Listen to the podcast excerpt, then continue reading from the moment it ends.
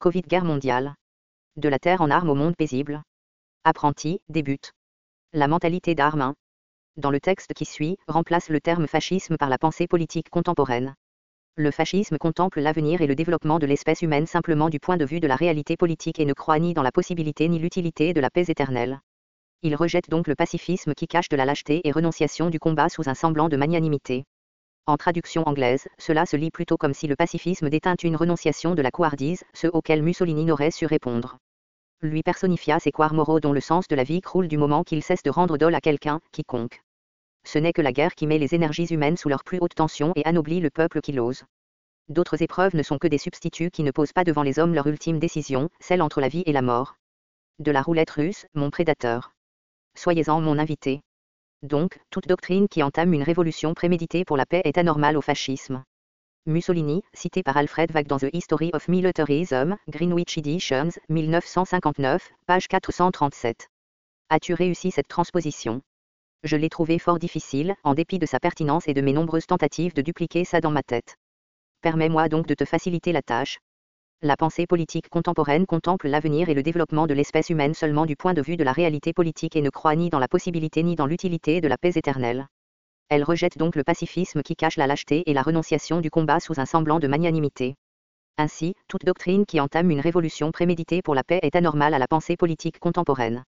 Note l'intention partagée par le fascisme et la pensée politique moderne quoi qu'ils se prétendent en contention. Ces politiques interchangeables nous sont imposées sans nuance ni alternative valide. Nous sommes donc sommés de choisir entre Clinton et Trump, Le Pen et Macron, des porte-étendards de politiques distinctes mais d'indignité conforme, en attendant des choix encore pires au lendemain. La mentalité d'armes est un système d'exploitation qui actionne la machinerie concrète et le sérum vital, hardware and software, de la technologie d'armes à travers des programmes d'application constamment raffinés par la gestion d'armes. Elle se flatte de l'irrévocabilité de ses décisions cruelles et arbitraires. Elle est plus fière de ses routines et traditions que troublée par des mauvaises conséquences. Elle préfère fantasmer sa perfection au lieu de résoudre ses contradictions coriaces. Elle et ses résultats ne sont ni des aberrations ni des erreurs. Les apprentis doivent défier ces mythes d'armes. L'avidité, la psychose, la stupidité et la grande criminalité, ces tracas pérennes, ne sont que des symptômes simplets du problème et non ses causes principales. La logique à la tronçonneuse de la mentalité d'armes est formelle, sa barbarie, complètement justifiée et admissible de son point de vue.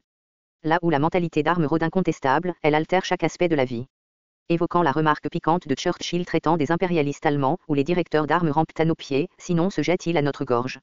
La mentalité d'armes est un parasite manquant de créativité, exception faite de compulsion et de terreur. Incapable de productivité indépendante, elle s'alimente du saccage des technologies paisibles, incapable d'annuler l'honneur de l'humanité et sa dignité innée, elle tord ses convictions de base juste suffisamment pour les adapter à ses exigences. Pour commencer, elle bourre de mythes d'armes notre constellation de métaphores politiques. Pour la mentalité d'armes, la compassion est un frais superflu. De vicieuses élites de bataille trouvent rang, pouvoir, richesse comparative et sécurité factice en servant comme ses domestiques fidèles. Quiconque adopte une orientation déontologique sera coopté, marginalisé et attaqué. La promotion sera établie selon la volonté de violer la conscience morale spontanée et infliger le maximum permissible de mal. Une carrière prometteuse, et assez souvent la survie professionnelle, décrète qu'on abandonne sa bonne conscience morale. Une analogie pertinente, c'est le conte biblique de Genèse 22, quand Dieu ordonne à Abraham de sacrifier son fils, sauf qu'au lieu d'un Dieu miséricordieux, la mentalité d'armes prévoit cette exécution par texte, jusqu'à sa terminaison sanglante. La mentalité d'armes est stoïque, abusive et contagieuse, elle est immorale quoique fort moralisante. Elle opère en infraction directe des valeurs paisibles. Comme un virus, elle saisit des cellules saines de la gestion paisible afin de reproduire les siennes. Adoptant ce qu'elle trouve exploitable et rejetant le reste, elle pénètre impunément les cloisons d'empire, de race, de religion, de nation et d'idéologie. Toutes ces notions reconnues à fond, pour lesquelles nos héros se sacrifient d'ordinaire. La mentalité d'armes les traite comme les chimères qu'elles sont en réalité. Abusant son ascendance dans la lutte darwinienne pour la survie des plus fatales, elle pervertit la culture humaine et obstrue toute ouverture paisible. Elle n'a rien accompli davantage depuis le début de l'histoire, avec notre consentement. D'ailleurs, elle reste fixe dans l'histoire humaine la paix digne de confiance n'a jamais duré. Avant que les communications globales n'aient établi leurs rapports actuels, aucune régie paisible en prototype n'a pu se déployer assez rapidement à travers les cultes d'armes l'enfermant. La technologie paisible fléchit sous l'attaque alors même que ses adhérents se fortifient par leurs souffrances et sacrifices. Seulement quelques civilisations ont rendu la paix leur ultime priorité. Elles ont péri sans exception, rendues préhistoriques par les technologies d'armes avoisinantes comme je suis bien moins homme que Gandhi, je ne puis me désigner pacifiste en servant correction ferme parmi les primates minaudants du meurtre sur cette planète infernale. Chaque nation exude d'une inévitable élite de bataille, d'individus vils. Notre obligation répulsive est d'exécuter de la brutalité sélective à leur encontre afin d'étouffer leur influence toxique et en abriter les enfants, tout en redistribuant le pouvoir et la richesse de façon paisible. Les désignations tendancieuses de pacifistes et de militaristes ont été expliquées à mort ailleurs, quoique leur rivalité n'eût aussi peu de portée qu'un petit bruissement de souris, comparé à la marche ferrée de la Légion des collaborateurs communs d'armes. Il existe de frappantes ressemblances entre le pacifiste et le VAT en guerre. Tous deux forment des groupuscules de grommeleurs fanatiques aux marges de la société, tous deux comptent sur la protection de personnages puissants et charismatiques pour chasser la léthargie habituelle, briser les disputes insignifiantes, dérouter l'enquête de la police et procurer des publicités extensives. Tous deux partagent des attitudes morales chroniques dans la société moderne, qui se rendent aigus par au stress, ressemblant au virus herpès dans l'individu frappé, voire la tuberculose latente qui pourrait bien m'abattre un jour. Tous deux revendiquent leurs demandes criardes en temps d'agitation sociale. Durant ces durées stressantes, l'un éclaire nos salles d'audience et cellules de punition avec sa conscience morale ranimée et l'autre ancre les prochaines pages de l'histoire du sang de ses victimes. Tous deux comptent sur les médias de masse pour multiplier leur petit nombre et amplifier leurs revendications irréalisables.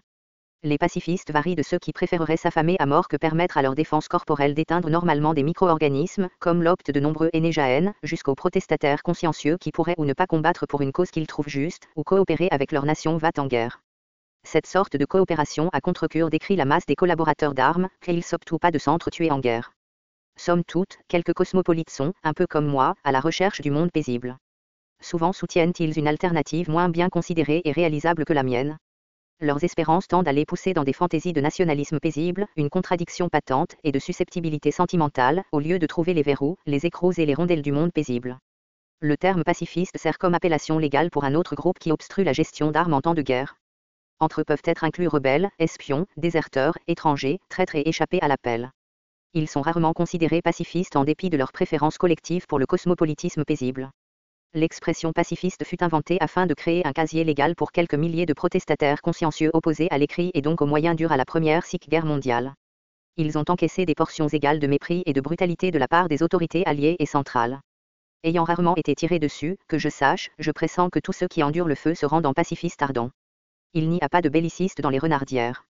J'ai saisi cette expression d'un ancien américanisme qui postulait qu'il n'y eut pas d'athée dans les creuses du combat.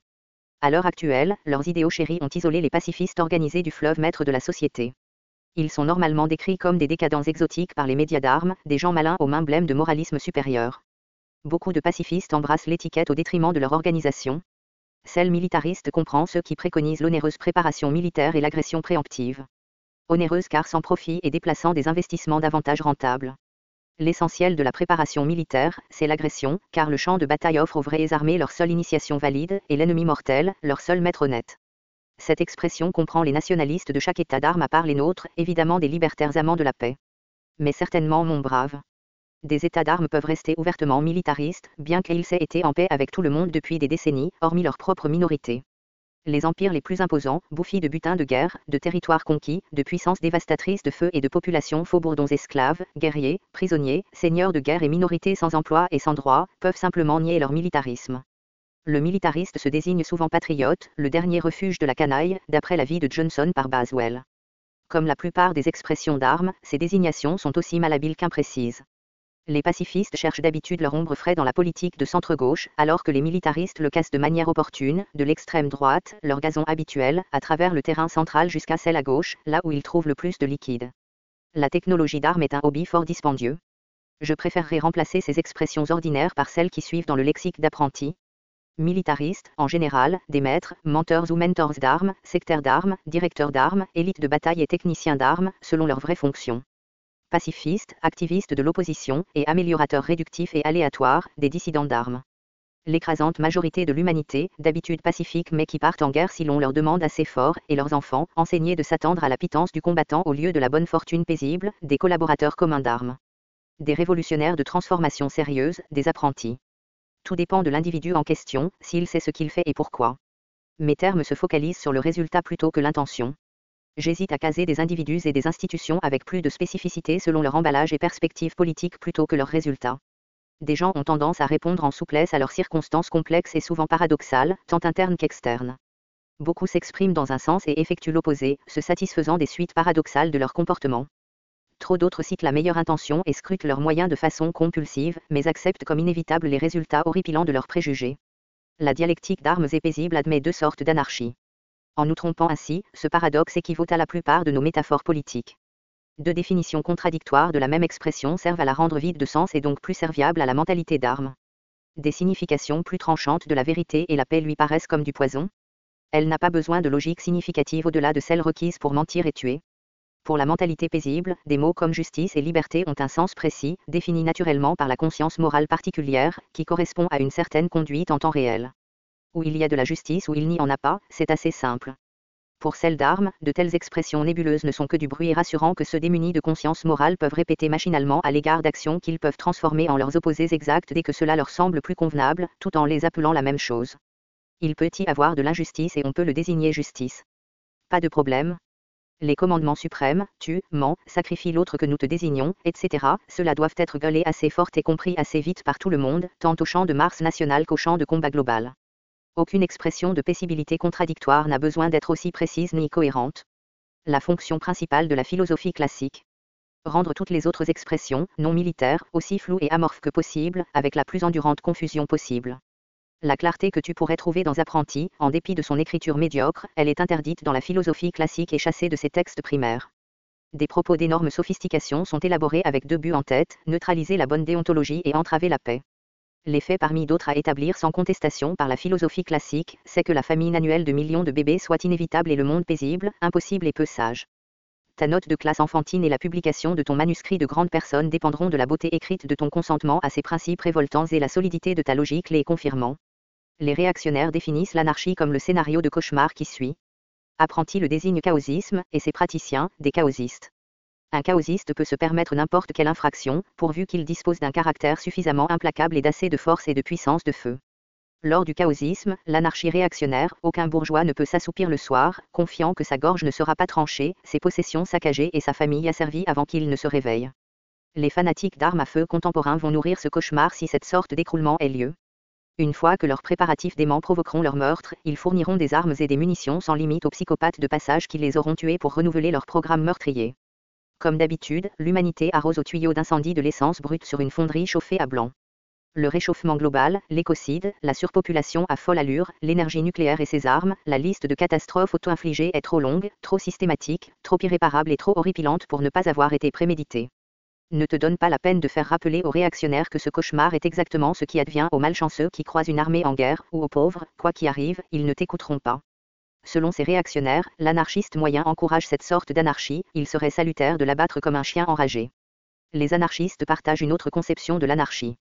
Selon eux, toutes les lois de propriété, de classe et de privilèges doivent être abandonnées en faveur de l'autodiscipline et la camaraderie, ce qui doit mener aux absolus de justice et d'égalité, aucune pauvreté, bigoterie, inégalité, guerre ni vice.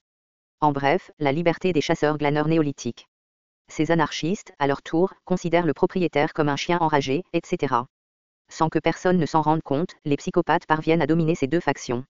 Apprenti se sert de l'expression chaosiste pour décrire des enfants battus grandis en adultes qui se lèvent et chutent comme des yo lors du chaosisme, le chaos monté à son propre compte.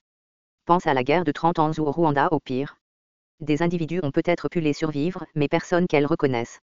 Pour autant les victimes que les bourreaux, les défunts que les survivants, leur identité primaire d'antan fut brutalement abattue aussi inclus dans l'expression chaosiste, de nombreux démons assez désaxés pour souhaiter qu'advienne ce chaos, des gens comme Luna Bomber, des fanatiques du livre de Révélation, des flagorneurs de djihad et presque nous tous lors d'une mauvaise journée. Les apprentis réserveront la désignation anarchiste pour des utopistes de fer comme Kropotkin, Tolstoï et Gandhi, les hommes les plus décents qu'ait forgé ce monde indécent celui vêtu tout en noir qui décampe après avoir mis le feu à une benne d'ordures, cassé des vitrines et renversé la voiture d'innocents, tout ça au nom de l'anarchie glorieuse, mais à vrai dire en servitude à son hyperactivité glandulaire, il est évidemment un chaosiste amateur. Les suicidaires à la bombe, eux aussi. Le chaosiste professionnel tend à passer à la machette et au mortier ses voisins désarmés, aussi envoyer périr des suicidaires à la bombe, alors que lui reste pépère chez lui prêchant de son livre béni. Si l'on vient l'interpeller sérieusement armé au nom de la conscience morale, il se sauve comme un lâche et ment à propos de ses crimes. La commune, Commonwealth, d'apprentis ne sera ni de brutalité dépourvue de loi ni pratiquante d'évangélisme sans loi. Les chaosistes y seront neutralisés et remis sur un chemin d'apprentissage davantage dramatique, thérapeutique et utilitaire, les anarchistes moraux, strictement tenus à leurs aspirations les plus exigeantes. Commentaire Marc